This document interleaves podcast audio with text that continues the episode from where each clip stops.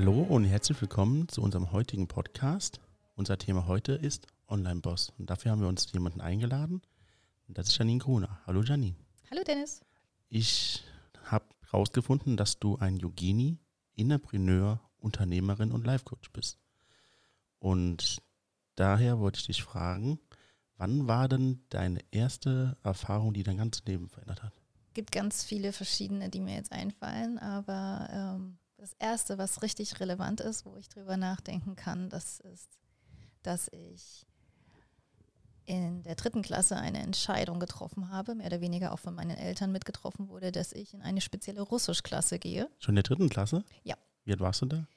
Dritte Klasse, ja, kann ja jeder ausrechnen. Also ähm, das war natürlich noch sehr, sehr jung, wo, Mit neun, auch, ja. wo, die, wo die Eltern im Prinzip auch einen Weg für einen ebnen. Und ich bin ein Kind aus der DDR Mhm. und Russisch war für uns immer eine wichtige Sprache. Und äh, mein Vater hat selbst auch diese Russischklasse besucht und so habe ich das auch gemacht. Mhm. Und so bin ich äh, in die spezielle Russischklasse gegangen ab der dritten Klasse und dann wirklich bis zum Abitur hat mich Russisch begleitet. Und was ist dann passiert? Das ist ja ein Ereignis gewesen, das dein ganzes Leben verändert hat. Ja, das hat mein ganzes Leben verändert im, im Sinne von, dass mir Sprache extrem wichtig geworden ist. Ah, und okay. da denke ich auch immer sehr viel an meinen Vater und auch an meine Mutter, die immer wieder gesagt haben, wir reden in unserer Familie einfach Hochdeutsch miteinander. Wir reden keinen Dialekt, keinen Slang, kein irgendwas. Wir reden absolut Hochdeutsch. Kannst du denn auch Dialekt reden oder ist das? Nein, nein, nein, nein. Also ich kann es nicht. Ich bin in, in, äh, in Jena geboren, also in Thüringen, wo man ja schon auch einen, einen guten Dialekt sprechen kann Ja. und spricht. Ich war schon mal da, ja. Und äh, sehr lange Zeit äh, haben wir in Delitzsch bei Leipzig gelebt und selbst auch da in Sachsen hat man einen schönen Dialekt, den kennen auch die meisten. Aber ich kann ihn nicht sprechen, ich kann es nicht nachmachen. Okay, musst du ja auch nicht. Nee, nee. Also ich bin sehr stolz darauf, Hochdeutsch zu sprechen. Ja. Und mir ist Sprache tatsächlich sehr wichtig und nicht nur in der Verwendung der Wörter, sondern auch im Klang. Das passt dann natürlich gut dazu, dass ich das Hochdeutsch rede. Und wie ist dein weiterer Lebensweg dann? Mm, ja, wie jeder weiß, ähm, ist dann die Wende gekommen.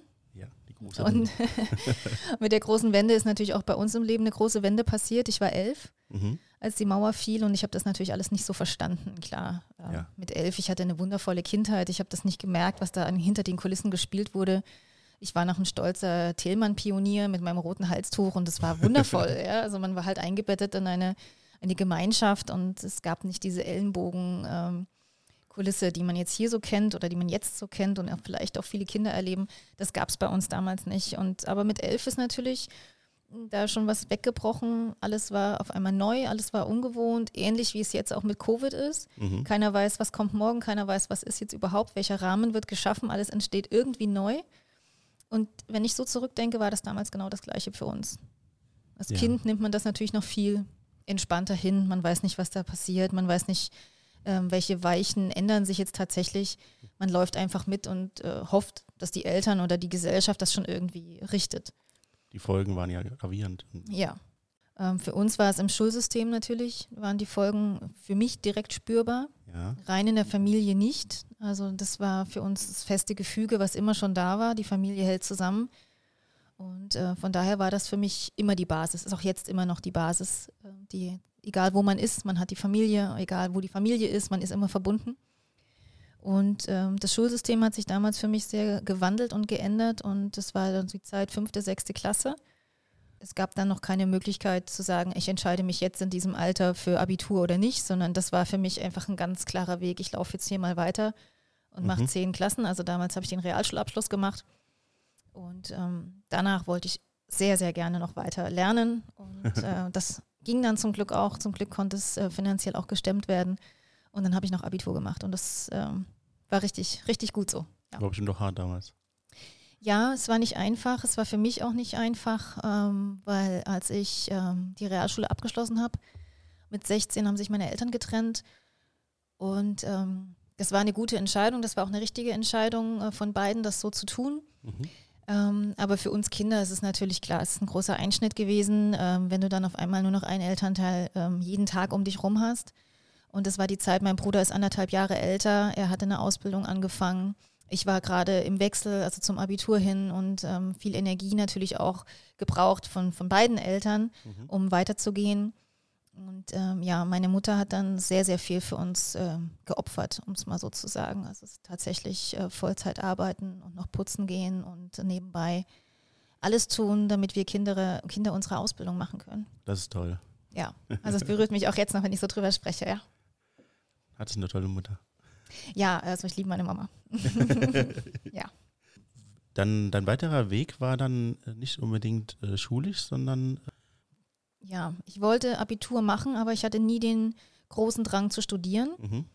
Für mich war es äh, in der Vorstellung ganz schwierig, noch weiter auf der Schulbank zu sitzen und in, in Hörsälen äh, meine Zeit zu verbringen. Ich wollte gerne etwas tun, mit meinen Händen, mit meinem Kopf und mit meinem Wissen was anfangen und natürlich auch meine Familie zu unterstützen, mhm. um meiner Mutter was zurückzugeben. Also ich habe auch während dieser Zeit, während ich im Abitur war, habe ich gearbeitet. Ich habe Regale im Supermarkt aufgeräumt, ähm, eingeräumt. Ich habe an einer Garderobe gearbeitet, wo sich Leute schöne Abende verbracht haben und ich habe in der Garderobe gesessen, habe die Sachen bewacht und gleichzeitig gelernt. Also das, ich wollte dann nicht weiter so äh, lernen und weiter auf der Schulbank sitzen. Deswegen hatte ich mich beworben für Ausbildungsplätze und ich wollte sehr gerne etwas mit Reisen machen, auch mit Sprache. Okay. Wollte sehr gerne ins Hotelwesen gehen oder in die Touristikbranche. Und das war aber damals alles nicht so einfach, ähm, mhm. was zu finden, was auch passt. Dass ich hätte eine Reiseverkehrskauffrau-Ausbildung machen können, aber Reisebüro sitzen war mir dann auch wieder nicht so das Richtige und nur die bunten Bilder angucken von den schönen Ländern. Also ich hatte auch den Drang, immer, immer schon zu reisen. Und dann war das auch nicht so das, was ich machen wollte. Und ich hatte dann aber eine, ähm, eine Ausbildung in Aussicht und es war bei der Quelle. Bei der Quelle ich, äh, bin ich durch dieses ganze Assessment Center durchgelaufen für die großen Außenhandelskauffrau-Ausbildung. So war da dann deine erste Ausbildung? Das wäre meine erste Ausbildung gewesen. Ah, okay. Weil tatsächlich bin ich durch dieses Assessment Center durch und ähm, äh, es war damals schwer, weil ich war total verschüchtert. Ähm, Ostkind, alles war ähm, aufgeräumt bei mir. Und auf einmal sollte ich in den Westen, also von, von Gera nach äh, Nürnberg gehen und sollte dort äh, mich behaupten und sollte mich zeigen. Und ähm, ja, das war nicht so einfach, aber ich habe es geschafft. Ich bin da durchgegangen und am Ende hatte dann auch die Dame, die dafür zuständig war, gesagt, okay, Frau Gruner, Sie haben den Platz. Sie können hier bei uns sofort die Ausbildung anfangen. Aber ganz ehrlich, ich sage es Ihnen ganz ehrlich, das wird Sie total unterfordern. Oh, okay. Ja, und dann saß ich da mit riesengroßen Augen und habe mir gedacht, okay, was fange ich jetzt damit an? Weil ähm, ich wollte doch die Ausbildung machen. Und sie hatte mir dann gesagt, man kann eben bei der Quelle auch ein Berufsakademie-Studium machen.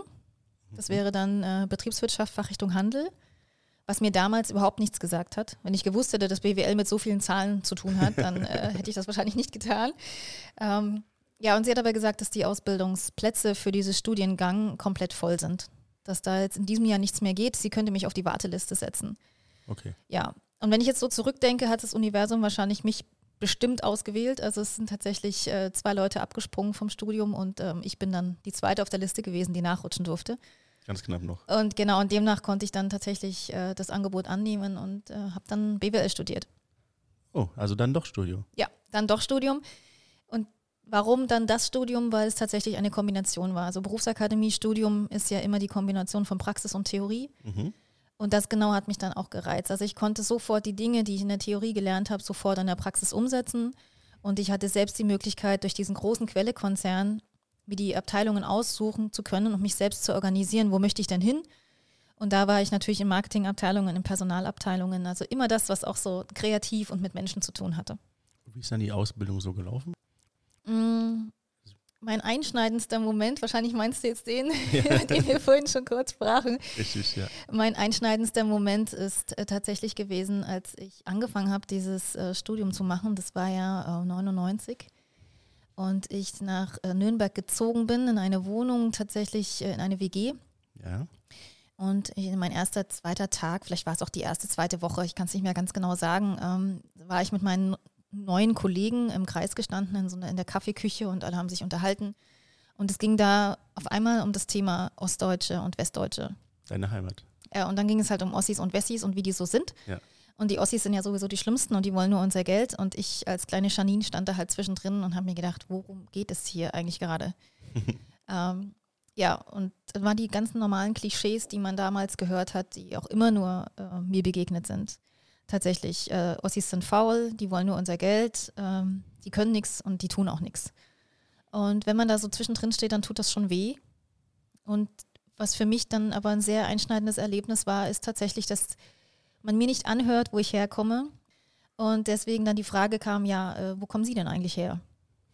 Und ich dann tatsächlich mich groß gemacht habe und gesagt habe, ich komme aus Thüringen. Wie haben Sie reagiert? Ähm, Stille. Stille. Tatsächlich absolute Stille und äh, für mich war es auch, ich bin rot geworden, das weiß ich noch. Ähm, nicht deswegen, weil ich mich dafür geschämt habe, sondern weil auf einmal mich alle angeschaut haben. und das war schon der erste einschneidende Moment zu sagen, ich stehe hier für mich ein, weil ich komme daher. Das heißt nicht, dass ich besser oder schlechter bin als irgendwer anders. Du hast mal gesagt, dass Socken in die Schublade gehören und nicht Menschen. Ja. Und das passt ja perfekt, weil genau. dich dann als Aussie zu definieren, ist ja natürlich ein äh, Menschen in eine Schublade stecken und das passt ja so ja. dann gar nicht. Ne? Ähm, der Spruch, ich liebe diesen Spruch. Also die Socken gehören in eine Schublade, Menschen gehören da nicht rein. Ähm, wir machen das immer. Zu jeder Zeit versuchen wir Menschen einzuklustern und irgendwie so zu sortieren, gut oder nicht gut, äh, passt oder passt nicht. Also das ist immer so ein, man macht das ganz unbewusst, das ist jetzt nichts Schlechtes an sich. Mhm. Was mich dabei so stört, ist, dass man urteilt über jemanden. Dass man daraufhin eine Pauschalisierung macht und sagt, äh, deswegen sind die so oder so und die sind alle so. Und das finde ich ist äh, absolut nicht gerechtfertigt und absolut auch nicht möglich, weil man kann an einer Nasenspitze oder an einer Herkunft nicht an jemandem beurteilen oder verurteilen gar. Man kann nie wissen, was jemand mit sich trägt, hast du auch gesagt.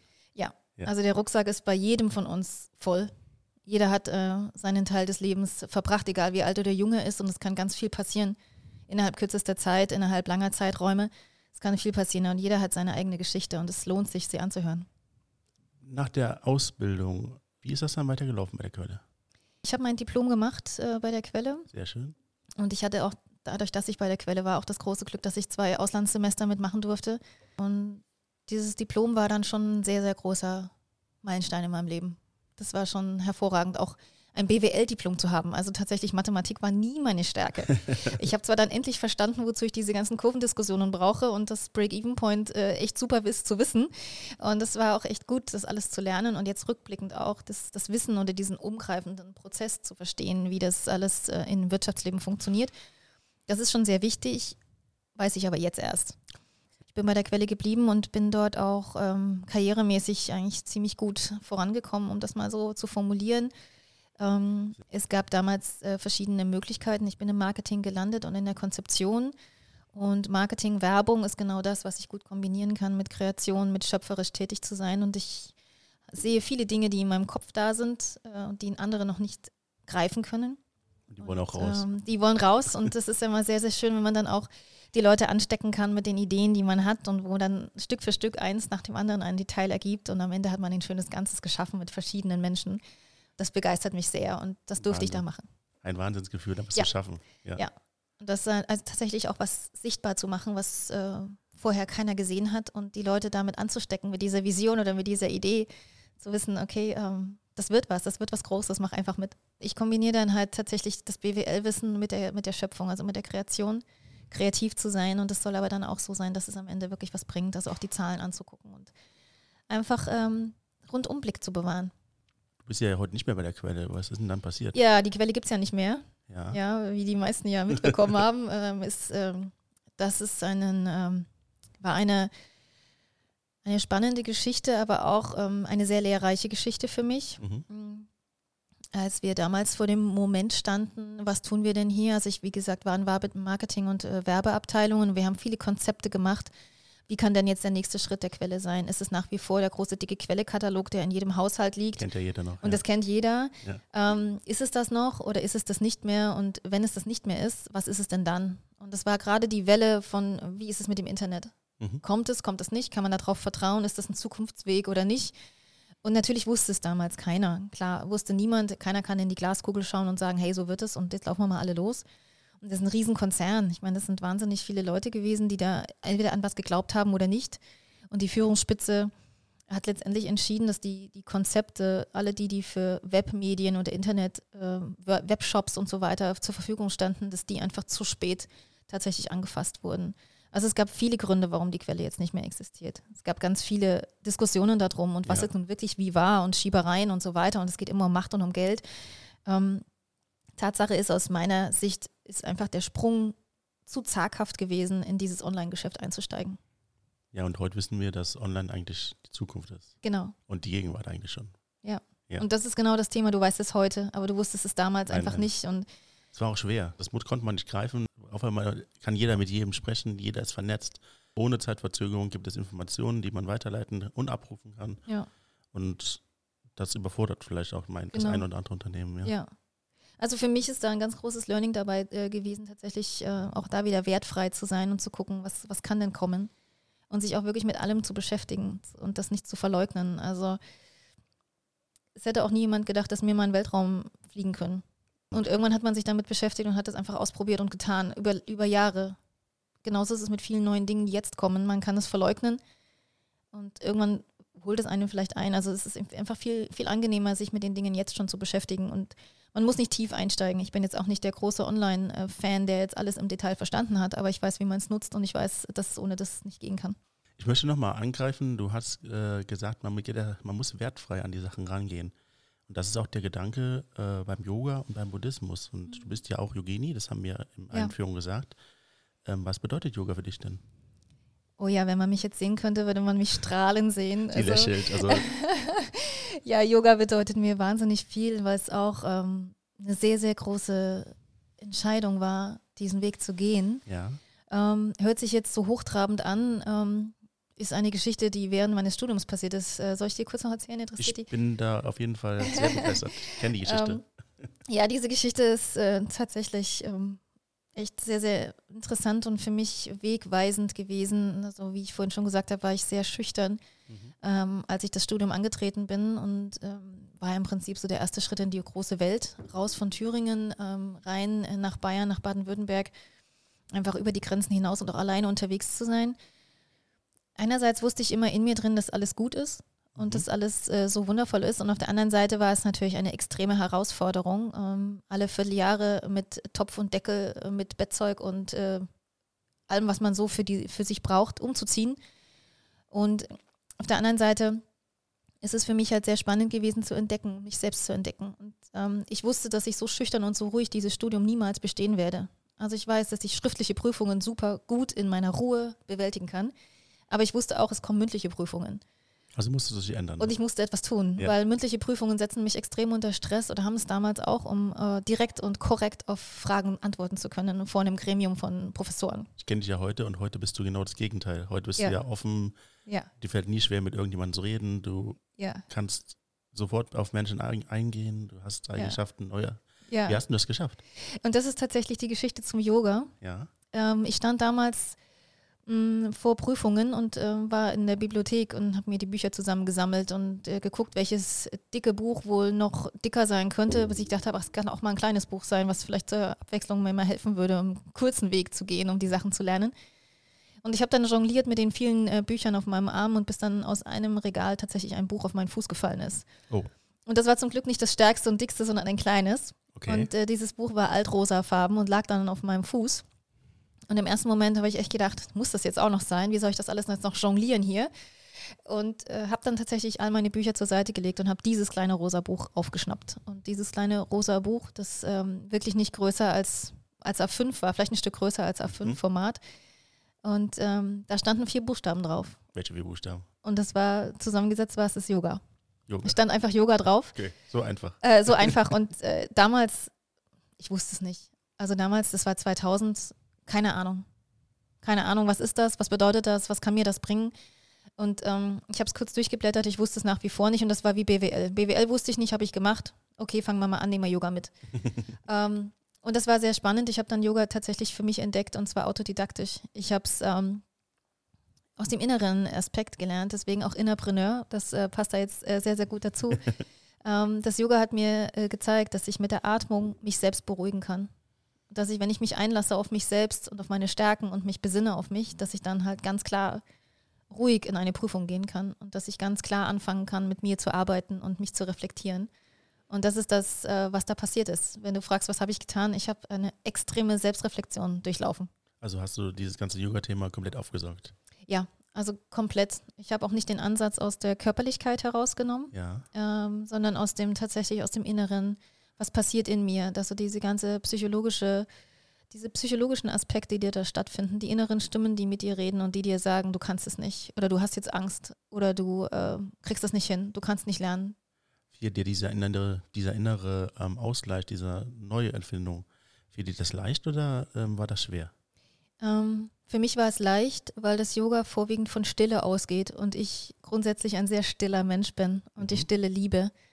Und ich kann mir vorstellen, dass es für manche Menschen, die sehr nach außen, also sehr outgoing sind, dass die halt Schwierigkeiten haben, den Zugang zum Yoga zu finden, weil sie sich in Anführungszeichen gezwungen fühlen, still zu sein. Mhm. Und für mich war es einfach, in die Stille zu gehen und mir dann zuzuhören und diese einzelnen Stimmen wahrzunehmen, die mir sagen wollen, was ich kann und was ich nicht kann. und äh, deswegen war der Weg für mich recht leicht. Der Weg war schwer für mich zu das zu ändern, also tatsächlich zu akzeptieren, ähm, dass ich in, selbst in der Hand habe, mich vor einer Prüfung so ruhig und stark zu fühlen und dass mir keiner was kann. Und das habe ich im Yoga sehr stark gelernt. Erstens diese Wert, Wertfreiheit und auf der anderen Seite aber auch dieses, ich bin unvergleichlich gut. Und das ist, das ist das Schöne dabei. Also du, es gibt niemanden, der so ist wie, wie ich oder wie du oder wie irgendein anderer. Wir sind alle einzigartig. Und deswegen bin ich auch nicht vergleichbar mit jemandem. Und wir versuchen uns zu vergleichen, indem wir Notensysteme aufzubauen. Ja, das braucht es auch. Oder wir haben auch im BWL gibt es die Key Facts, die du vergleichst, die KPIs. Das ist wichtig. Mhm. Natürlich ist das wichtig. Trotzdem darf man nie vergessen, dass man einzigartig ist in der Art und Weise, wie man ist. Und dass es auch nicht schlimm ist, wenn man rot wird. Dass es nicht schlimm ist, wenn man gerade mal überlegen muss, um eine Frage zu beantworten.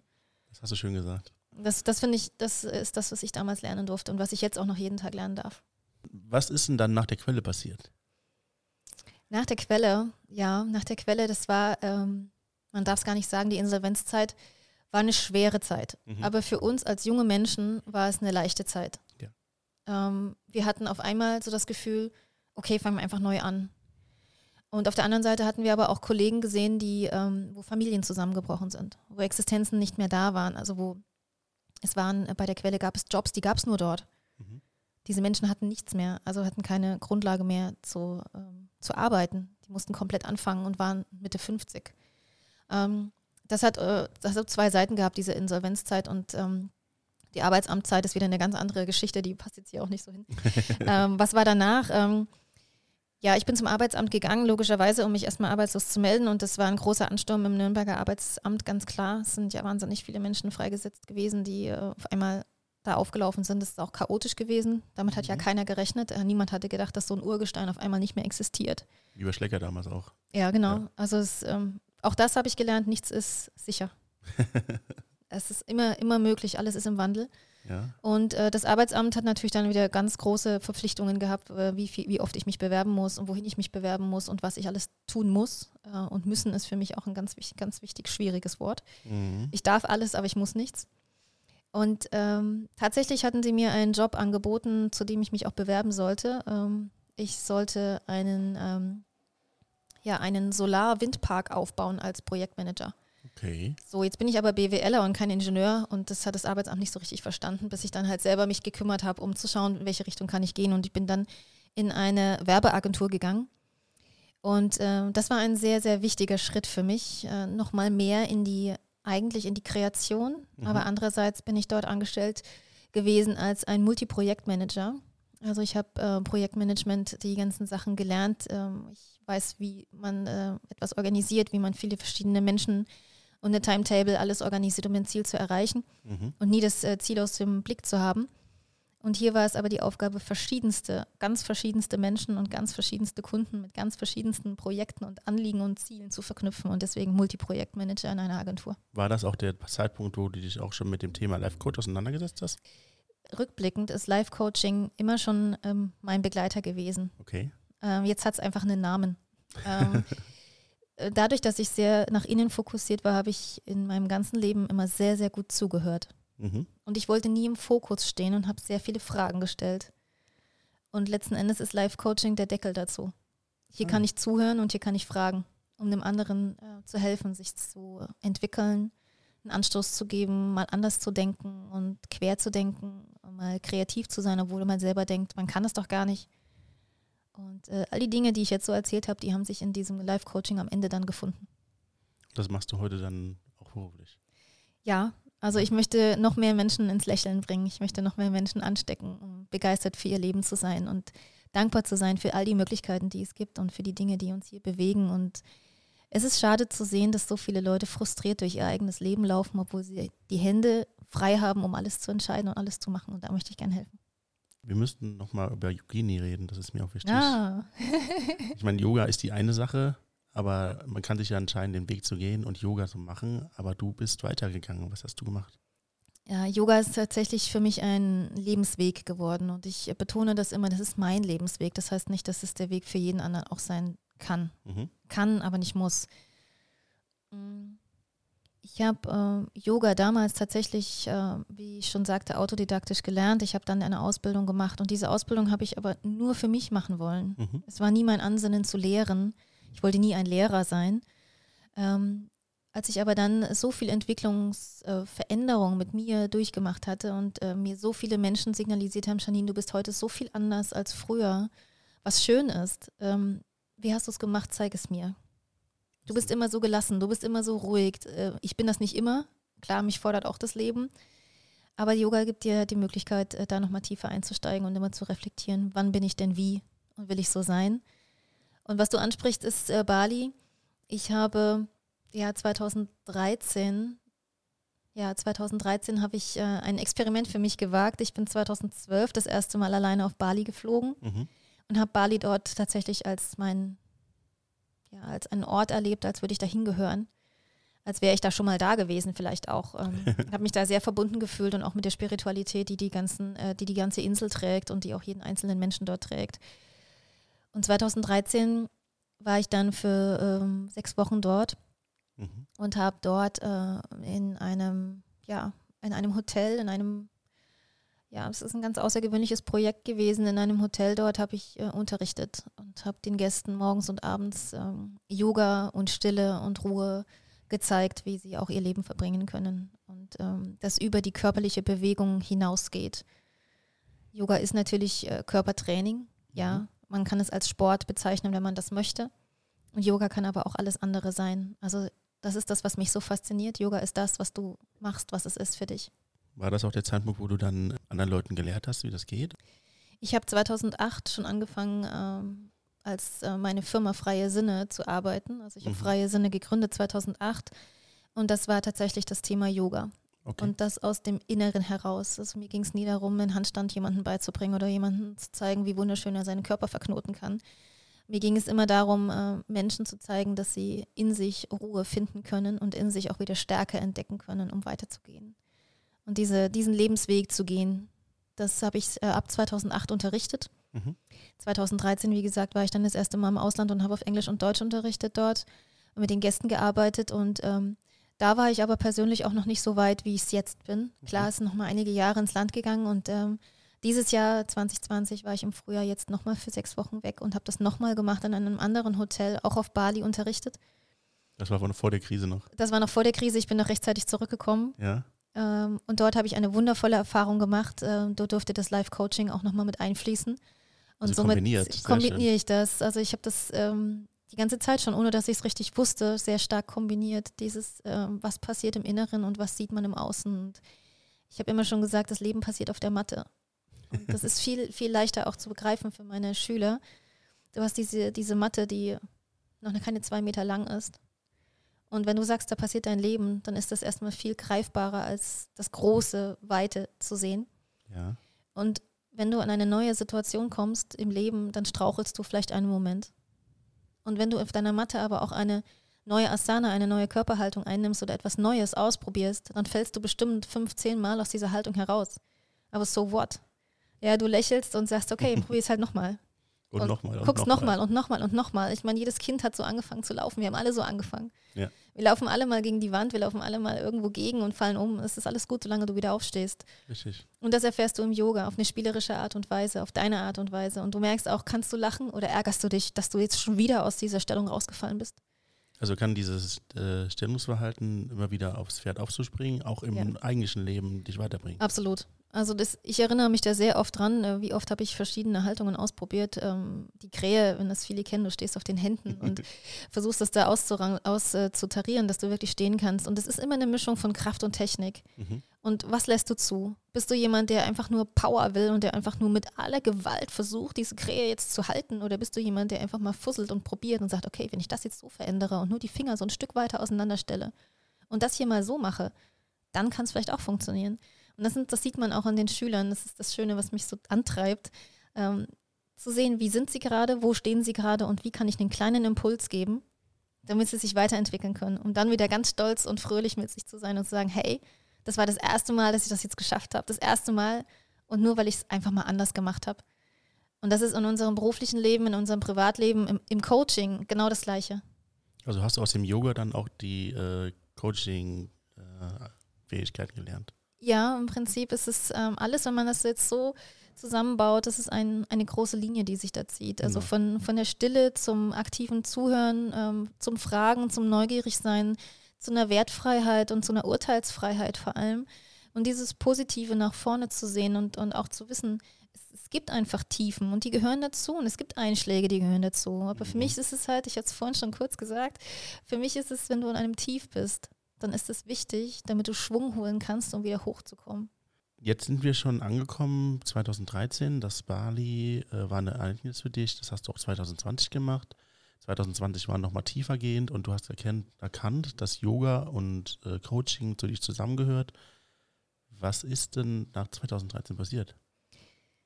2013, ähm, Ende 2012 bin ich aus der Agentur ausgestiegen. Ja.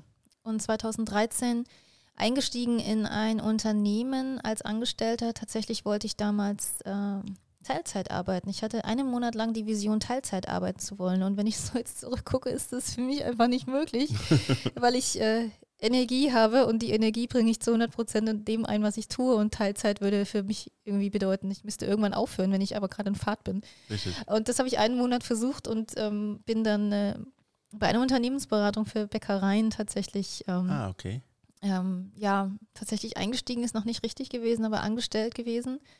Erstmal zum Teilzeit, wie gesagt, und nach einem Monat haben wir beschlossen, das äh, geht so gar nicht. Ich brauche eine Vollzeitstelle, weil ich so viel bewegen kann und noch möchte. Was waren deine Aufgaben eigentlich? Mm, damals war es tatsächlich meine Aufgabe, äh, das Marketing mit einfließen zu lassen und das Marketing zu übernehmen. Ich kannte die beiden, ähm, die beiden Unternehmer, die diese Firma gegründet haben, kannte ich schon vorher. Das waren Kunden aus meiner Agenturzeit. Mhm.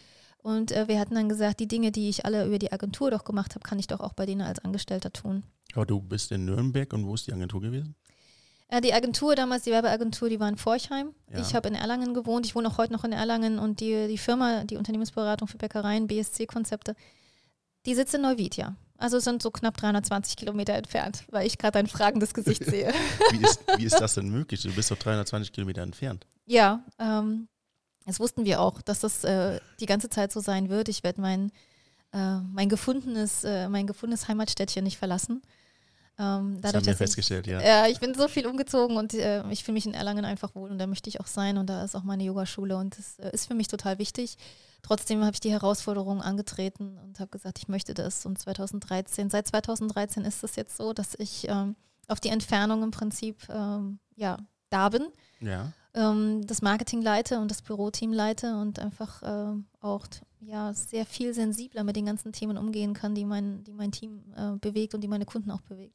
Aber wie macht man das? Also man ist 320 Kilometer entfernt oder 330, wie viel waren es? 320 knapp, ja. Ja, ähm, fährst du dann am Anfang der Woche hin, schläfst dann eine Woche da oder wie läuft das? Ja, auch da muss man mit mir sehr ähm, ja, agil sein. Ja. Dadurch, dass ich immer dienstags und donnerstags abends meine Yogastunden habe mhm. und die mir sehr, sehr wichtig sind und meine Schüler vor allem sehr wichtig sind. Nürnberg. Bin ich in Erlangen immer wieder zurück gewesen. Ja. Genau. genau. Äh, da sind äh, meine Stunden und ich war dann äh, äh, montags auf dienstags oder mittwochs auf donnerstags da oder mal freitags auf samstags. Also ganz unterschiedlich. Und wie funktioniert das? Das funktioniert mit einer extremen Disziplin meinerseits mhm. und mit einer sehr, sehr starken Offenheit von allen dass es äh, funktionieren kann. Und generell ist mein Verständnis von Führung so, dass ich mit Menschen zusammenarbeiten möchte, die sich in erster Linie selbst führen können. Und das bedeutet, dass sie fachlich auch gut drauf sind, dass sie fachlich wissen genau, was sie tun. Und dass sie sich auch einlassen können auf jemanden, der weiter weg ist, weil sie selber wissen, ich kann das hier und nicht immer die betreuende Hand brauchen. Also es ist im Grunde so, wie du schon beschrieben hast, dass du im Grunde die Impulse setzt, um deine Angestellten zu führen. Die sollen sich dann im Grunde selbst führen in den Phasen, wo du einfach nicht warten. Ja, in, ähm, wenn ich nicht persönlich vor Ort bin, Genau. bin ich trotzdem präsent. Wie geht das? Und ähm, das ist das Faszinierende, was ich jetzt so sagen kann, dass ich trotzdem präsent bin, weil es immer wieder auch gespiegelt wird. Ähm, ich hatte oft im Team angerufen, klar, äh, Telefon, Videotelefonie ist jetzt natürlich nochmal viel stärker geworden. Skype und so Sachen. Ne? Äh, ja, genau. Und das Ja. äh, Telefon war aber vorher auch schon so, dass Kollegen zu mir gesagt haben, Mensch, Frau Corona, wie wissen Sie das denn? Ich habe jetzt gerade gedacht, ich könnte Sie mal anrufen. Jetzt rufen Sie an. Und das ist vielleicht so eine tiefere Führung oder es ist eine Intuition oder es hat einfach was mit Gefühl zu tun oder äh, mit dem, ich lasse mich auf das ganze Thema ein. Mhm.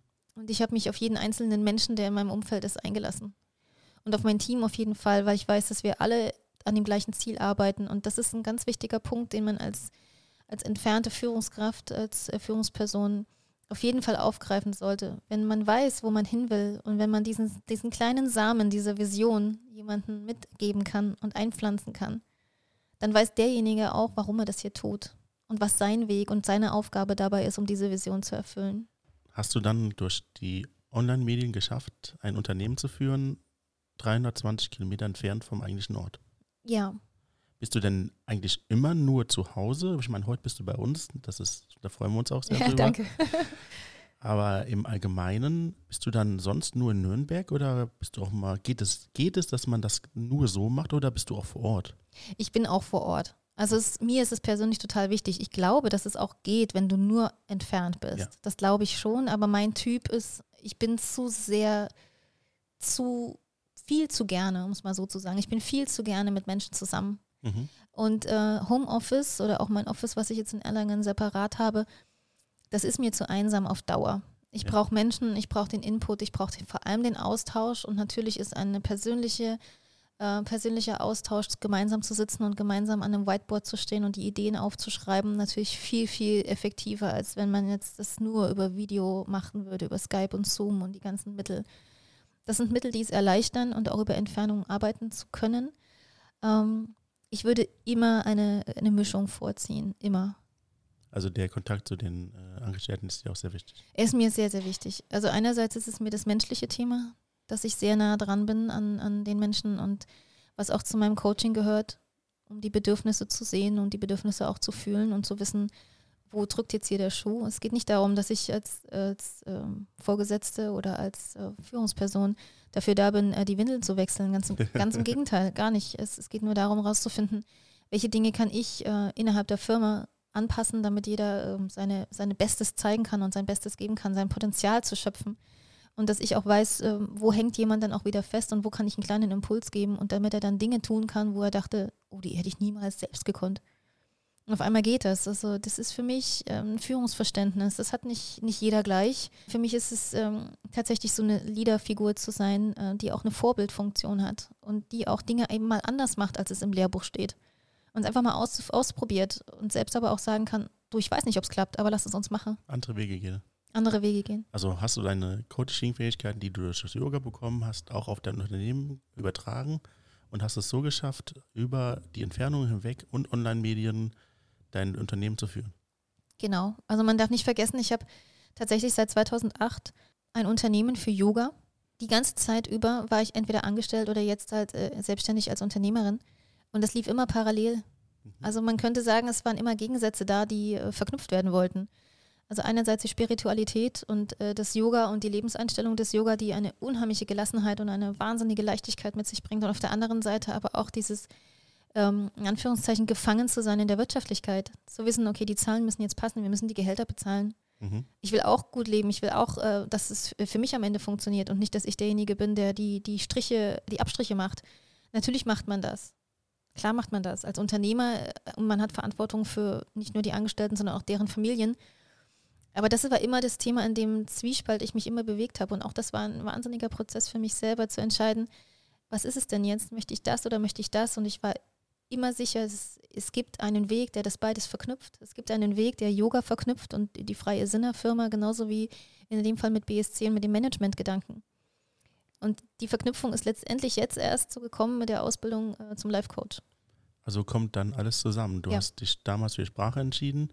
Die Sprache hat dir geholfen, ein weiteres Verständnis für die äh, Zukunft und Yoga-Zugang zu finden. Das Buch ist runtergefallen und dein Leben hat sich verändert. Ja. Du hast geschafft, dich aus dem Quelle-Skandal oder Ja. Ende der Quelle Mhm. wie ein Phönix aus der Asche zu kommen, in Mhm. einer Werbeagentur weiterzumachen. Ja. Bist nach Bali, hast dich da selbst gefunden beim ersten Mal, Mhm. noch tiefer gefunden beim zweiten Mal. Ja. Das ist schon weiter in der Zukunft. Dann hast du selbst ein Unternehmen 2008 gegründet, das äh, sich mit äh, Yoga und dem Gedanken dahinter versteckt. Ja. Dann hast du es geschafft, ein zweites Unternehmen, dich mit zwei anderen zusammen ein zweites Unternehmen zu führen. Und das machst du bis heute. Ja, und also die Geschichte geht auch noch weiter. Also damals angefangen als Angestellter Mhm. und äh, bin dann tatsächlich auch eingestiegen als, äh, als Inhaber und Geschäftsführer. Genau. Ja. Das ist, ähm, wenn du das jetzt so hörst und ich hier so sitze und denke, wow, von, wem- von wem redest du? Ja, das Ja. bin ich. Das bist du. Ja. ja. Da kannst du echt stolz drauf sein. Ja, das bin ich auch. Es ist nicht immer so leicht, das auch selbst mal so zu akzeptieren Ja. und zu hören und sich auch das selbst mal zu sagen und zu sagen, hey, danke. Da Das ist viel passiert, aber ich habe viel Schwung geholt. Das ist auch ein wahnsinniger Prozess, weil du hast ja auch, wie du schon gesagt hast, deine Mutter hat sich immer für euch eingesetzt, hat äh, für euch Schichten gemacht, geputzt und euch versorgt in den Zeiten, wo es euch schlecht ging. Du musstest diese ganze Ost-West-Sache verkraften, in Anführungsstrichen. Du musstest dich in Schubladen schieben lassen, hast dich aber nicht schieben lassen, sondern hast gezeigt, dass du selber frei und äh, ohne die Konsequenz von Schubladen denken kannst. Du hast dich selbst in einem krassen Lebenswandel entwickelt und bist von einem jungen Mädchen, das damals Russisch lernen sollte, musste, konnte, nicht äh, Ost-West-Dialekt lernen sollte, zu einer Frau entwickelt, die zwei Unternehmen führt. Ja, ja, also ein, ein wichtiger Einschnitt äh, fehlt da tatsächlich noch in der Okay. ganzen äh, Zusammenfassung. Ähm, und das ist auch der, der größte, mit dem ich nach wie vor noch hadere. Äh, ja, das ist im Prinzip ähm, eine Todesgeschichte. Oh. Ja, ähm, ich habe ja gesagt, ich habe zwei Auslandssemester gemacht über die Quelle. Ja, Da, dass ich das durfte, bin ich mega dankbar, weil das hat auch mal meine Welt noch mal viel, viel größer werden lassen. Ich hatte ja vorhin gesagt, von Thüringen nach Bayern, nach Baden-Württemberg.